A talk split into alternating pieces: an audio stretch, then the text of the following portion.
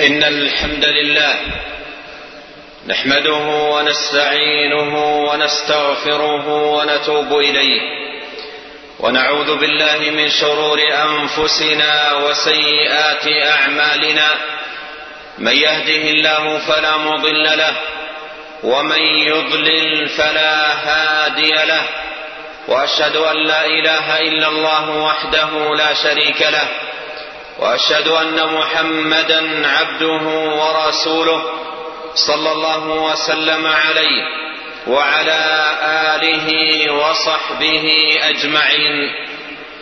أما بعد معاشر المؤمنين عباد الله اتقوا الله تعالى فإن من اتقى الله وقاه وأرشده إلى خير أمور دينه ودنياه. معاشر المؤمنين نعيش أياما فاضلة وليالي مباركة نعيش شهر الخير والبركات شهر الإيمان والغفران شهر الطاعة والعتق من النيران إنها أيام غرر وليال درر ينبغي على كل مؤمن أن يكون له منها حظ أوفى ونصيب أكبر. عباد الله إننا في نهاية العقد الأول من شهر رمضان المبارك. أيام سريعة التصرم سريعة الانقضاء. فلنحاسب أنفسنا عباد الله ماذا قدمنا وماذا سنقدم من البذل والعطاء. والإقبال على الله عز وجل رب الأرض والسماء. أيها المؤمنون إن شهر رمضان المبارك موسم عظيم للتربية على الفضيلة والإيمان ولرياضة النفس على البر والإحسان ولتعويدها وتدريبها على على حسن الإقبال على الله عز وجل وملازمة قراءة القرآن. عباد الله إن شهر رمضان المبارك يعد مدرسة إيمانية تربوية للتربي على الفضائل والتدرب على المعاني العالية العظيمة. وهذه وقفة عباد الله مع بيان بعض الدروس المستفادة والعبر العظيمة المتلقاة من شهر الصيام. عباد الله لقد وصف نبينا صلى الله عليه وسلم شهر رمضان المبارك بأنه شهر الصبر كما ثبت في الحديث عنه صلوات الله وسلامه عليه أنه قال صيام شهر الصبر وثلاثة أيام من كل شهر صيام الدهر. فوصفه عليه الصلاة والسلام بأنه شهر الصبر لأن المؤمنين فيه يتدربون على الصبر ويتمرنون عليه صبرا على طاعة الله وصبرا عن معصية الله وصبرا على أقدار الله. فكم هو جدير بالمؤمن عباد الله أن يعظم حظه من الصبر في شهر الصبر. والله تبارك وتعالى يوفي الصابرين الصائمين أجرهم بغير حساب. عباد الله والصيام وموسمه المبارك فرصة عظمى ومناسبة كبرى لتحقيق تقوى الله عز وجل. قال الله تعالى يا أيها الذين آمنوا كتب عليكم الصيام كما كتب على الذين من قبلكم لعلكم تتقون. فهي مناسبة كريمة فهي مناسبة كريمة لتحقيق التقوى والبلوغ إلى أعلى درجاتها ورفيع رتبها. أرأيت نفسك أيها الصائم تمتنع في نهار رمضان عن الطعام والشراب وعن شهوتك التي أباحها الله لك تمتنع عن ذلك كله طاعة لله ومراقبة له جل وعلا. فيا من أكرمك فيا من أكرمك الله عز وجل بالامتناع عن هذه الأشياء. والصيام عنها في نهار رمضان المبارك. عليك بالصيام مدة حياتك كلها وطوال عمرك عن المحرمات والآثام. فإن الذي أمرك بالصيام عن هذه الأشياء هو الذي أمرك بالصيام عن الحرام مدة العمر وطيلة الحياة. عباد الله ولشهر الصيام خصوصية في خصوصية بالقرآن. قال الله تبارك وتعالى شهر رمضان الذي أنزل فيه القرآن. فينبغي عليك أيها المؤمن أن تعيش مع مأدبة القرآن العظيمة تتربى على فضائله وتتأدب بآدابه وتتعلم أخلاق القرآن وآدابه وتعيش حياة كريمة.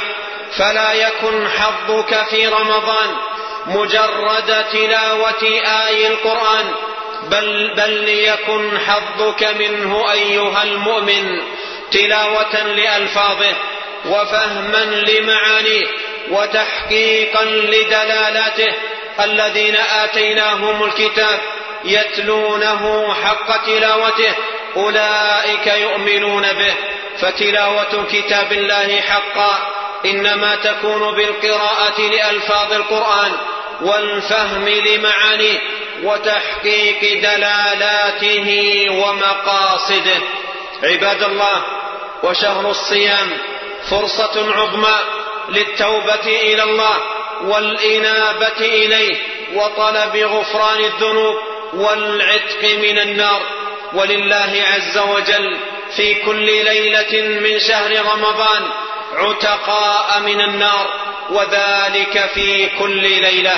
وهذا عباد الله يدعو المؤمن الصادق والمسلم الراغب للإقبال على الله حقا وصدقا أن يتوب عليه وأن يغفر ذنبه وأن يجعله من عتقائه من النار.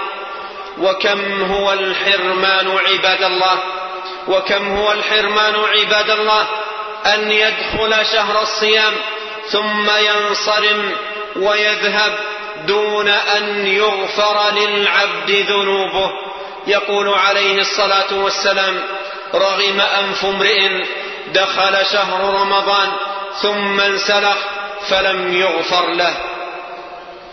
إن لم تتحرك النفس عباد الله إن لم تتحرك النفس عباد الله للتوبة إلى الله وطلب الغفران في شهر الغفران والتوبة فمتى عساها أن تتحرك؟ إذا لم تتحرك النفس عباد الله في ترك الذنوب والتخلص منها والبعد عن الآثام في هذا الموسم الفاضل والشهر الكريم فمتى عساها أن تتحرك؟ عباد الله وفي هذا الموسم المبارك عندما يصوم المؤمن ويذوق ألم العطش والجوع ويحس بذلك تتحرك نفسه رغبة في الإنفاق وشوقا إلى البذل والعطاء ولهذا فإن شهر الصيام شهر العطاء وكان نبينا عليه الصلاة والسلام أجود الناس وكان أكثر ما يكون جودا في شهر رمضان المبارك. عباد الله وهكذا نجد في شهر في شهر الصيام وفي أفيائه المباركة دوحة طيبة ومجالا خصبا لتلقي العبر العظيمة والدروس النافعة مما يثمر في المؤمن صدقا واقبالا ورغبة وطاعة وحسن عبادة لله جل وعلا.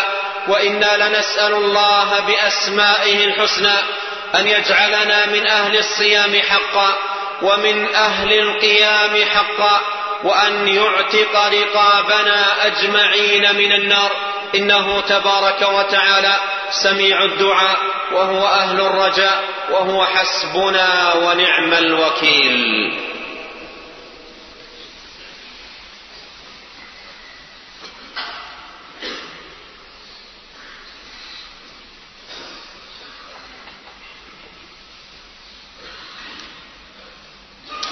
الحمد لله عظيم الإحسان واسع الفضل والجود والامتنان وأشهد أن لا إله إلا الله وحده لا شريك له وأشهد أن محمدا عبده ورسوله صلى الله وسلم عليه وعلى آله وصحبه أجمعين.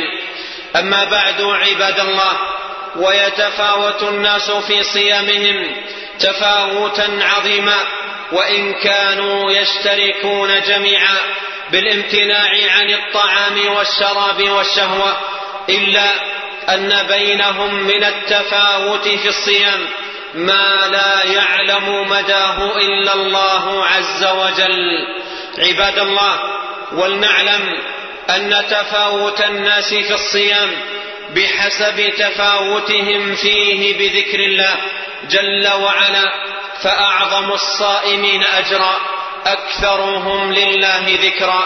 وقد جاء عن نبينا صلى الله عليه وسلم من وجوه يقوي بعضها بعضا أنه عليه الصلاة والسلام سئل أي الصائمين أعظم أجرا؟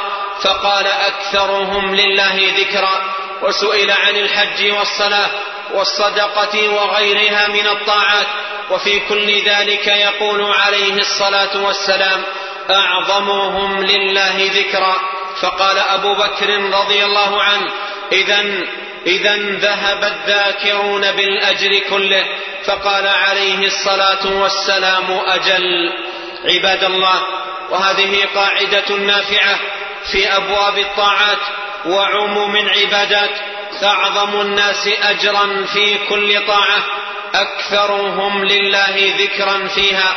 فليكن حظك في صيامك حظا وافرا بالإكثار من ذكر الله وتلاوة القرآن والتسبيح والتهليل والتحميد والتكبير والاستغفار إلى غير ذلك من الطاعات المباركة والعبادات النافعة. زادنا الله وإياكم من فضله وهدانا جميعا إليه صراطا مستقيما. وصلوا وسلموا رعاكم الله على محمد بن عبد الله كما أمركم الله بذلك في كتابه فقال إن الله وملائكته يصلون على النبي يا أيها الذين آمنوا صلوا عليه وسلموا تسليما.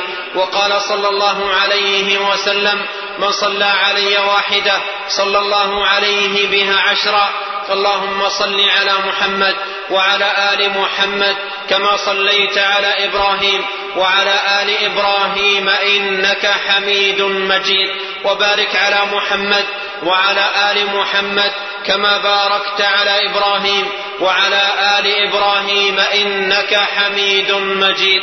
وارض اللهم عن الخلفاء الراشدين الأئمة المهديين أبي بكر الصديق وعمر الفاروق وعثمان ذي النورين وأبي الحسنين علي وارض اللهم عن الصحابة أجمعين وعن التابعين ومن تبعهم بإحسان إلى يوم الدين وعنا معهم بمنك وكرمك وإحسانك يا أكرم الأكرمين. اللهم أعز الإسلام والمسلمين وأذل الشرك والمشركين ودمر أعداء الدين واحم حوزة الدين يا رب العالمين. اللهم آمنا في أوطاننا وأصلح أئمتنا وولاة أمورنا واجعل ولايتنا في من خافك واتقاك واتبع رضاك يا رب العالمين. اللهم وفق حكام هذه البلاد لما تحب وترضى وأعنهم على البر والتقوى ووفق جميع حكام المسلمين. لما تحبه وترضاه من سديد الأقوال وصالح الأعمال. يا ذا الجلال والإكرام واجعلهم رحمة على رعاياهم. اللهم آت نفوسنا تقواها زكها أنت خير من زكاها أنت وليها ومولاها. اللهم إنا نسألك الهدى والتقى والعفة والغنى. اللهم أصلح لنا ديننا الذي هو عصمة أمرنا وأصلح لنا دنيانا التي فيها معاشنا وأصلح لنا آخرتنا التي فيها معادنا. واجعل الحياة زيادة لنا في كل خير والموت راحة لنا من كل شر. اللهم أصلح ذات بيننا وألف بين قلوبنا واهدنا سبل السلام. وأخرجنا من الظلمات إلى النور وبارك لنا في أسماعنا وأبصارنا وقواتنا وأزواجنا وذرياتنا وأموالنا واجعلنا مباركين أينما كنا. اللهم اغفر لنا ذنبنا كله دقه وجله أوله وآخره سره وعلنه. اللهم اغفر لنا ولوالدينا وللمسلمين والمسلمات والمؤمنين والمؤمنات الأحياء منهم والأموات. اللهم إنا نسألك بأسمائك الحسنى وصفاتك العليا أن ترفع عنا الغلاء والوباء والزلازل والفتن والمحن كلها ما ظهر منها وما بطن. اللهم أصلح لنا شأننا كله ولا تكلنا إلى أنفسنا طرفة عين. يا ذا الجلال والإكرام. اللهم أغثنا اللهم أغثنا اللهم أغثنا اللهم سقيا رحمة لا سقيا هدم ولا عذاب ولا غرق. اللهم أغث قلوبنا بالإيمان وديارنا بالمطر. اللهم اسقنا الغيث ولا تجعلنا من القانطين. اللهم اسقنا الغيث ولا تجعلنا من اليائسين. ربنا آتنا في الدنيا حسنة وفي الآخرة حسنة وقنا عذاب النار. عباد الله اذكروا الله يذكركم واشكروه على نعمه يزدكم ولذكر الله أكبر والله يعلم ما تصنعون.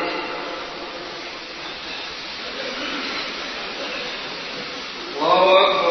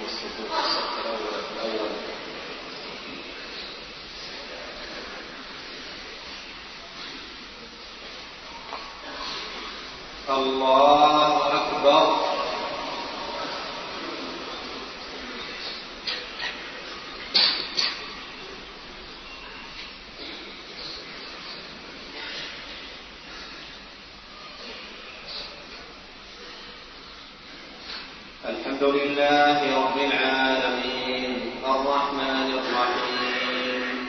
مالك يوم الدين. إياك نعبد وإياك نستعين. اهدنا الصراط المستقيم.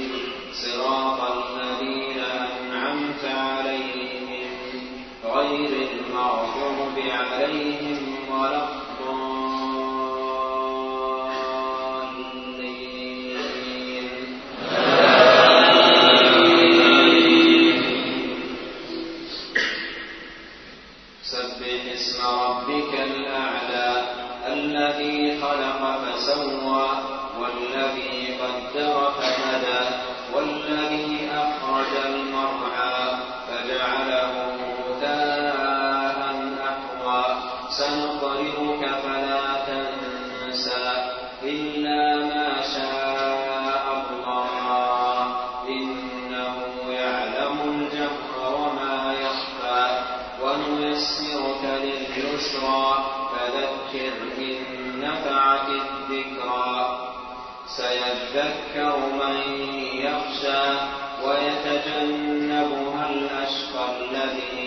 النار الكبرى ثم لا يموت فيها ولا يحيا قد أفلح من تزكى وذكر اسم ربه فصلى بل تؤثرون الحياة الدنيا والآخرة خير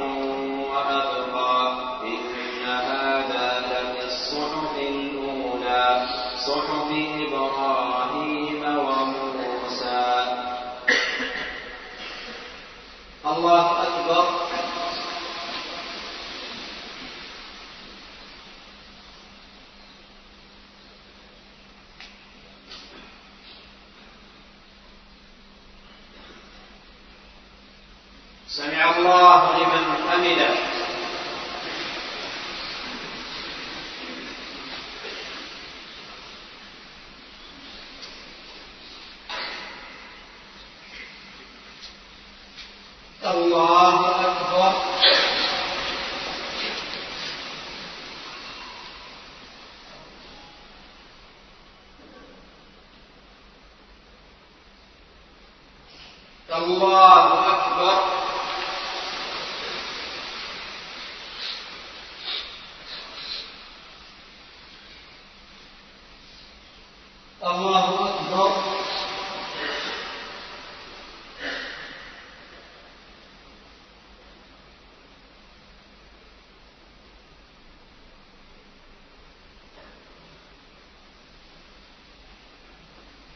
الله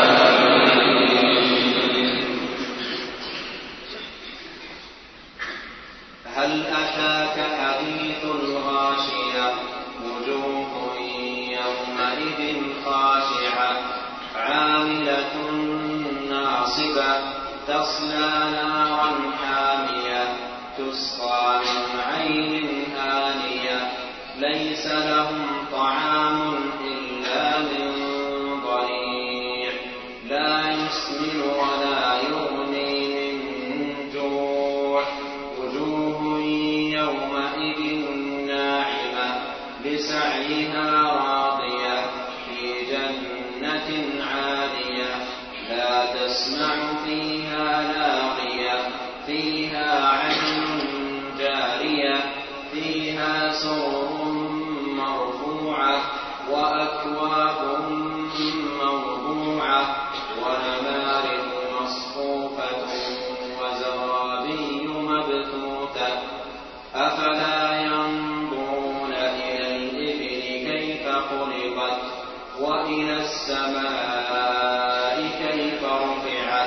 وإلى الجبال كيف نصبت وإلى الأرض كيف سطحت فذكر إنما أنت مذكر.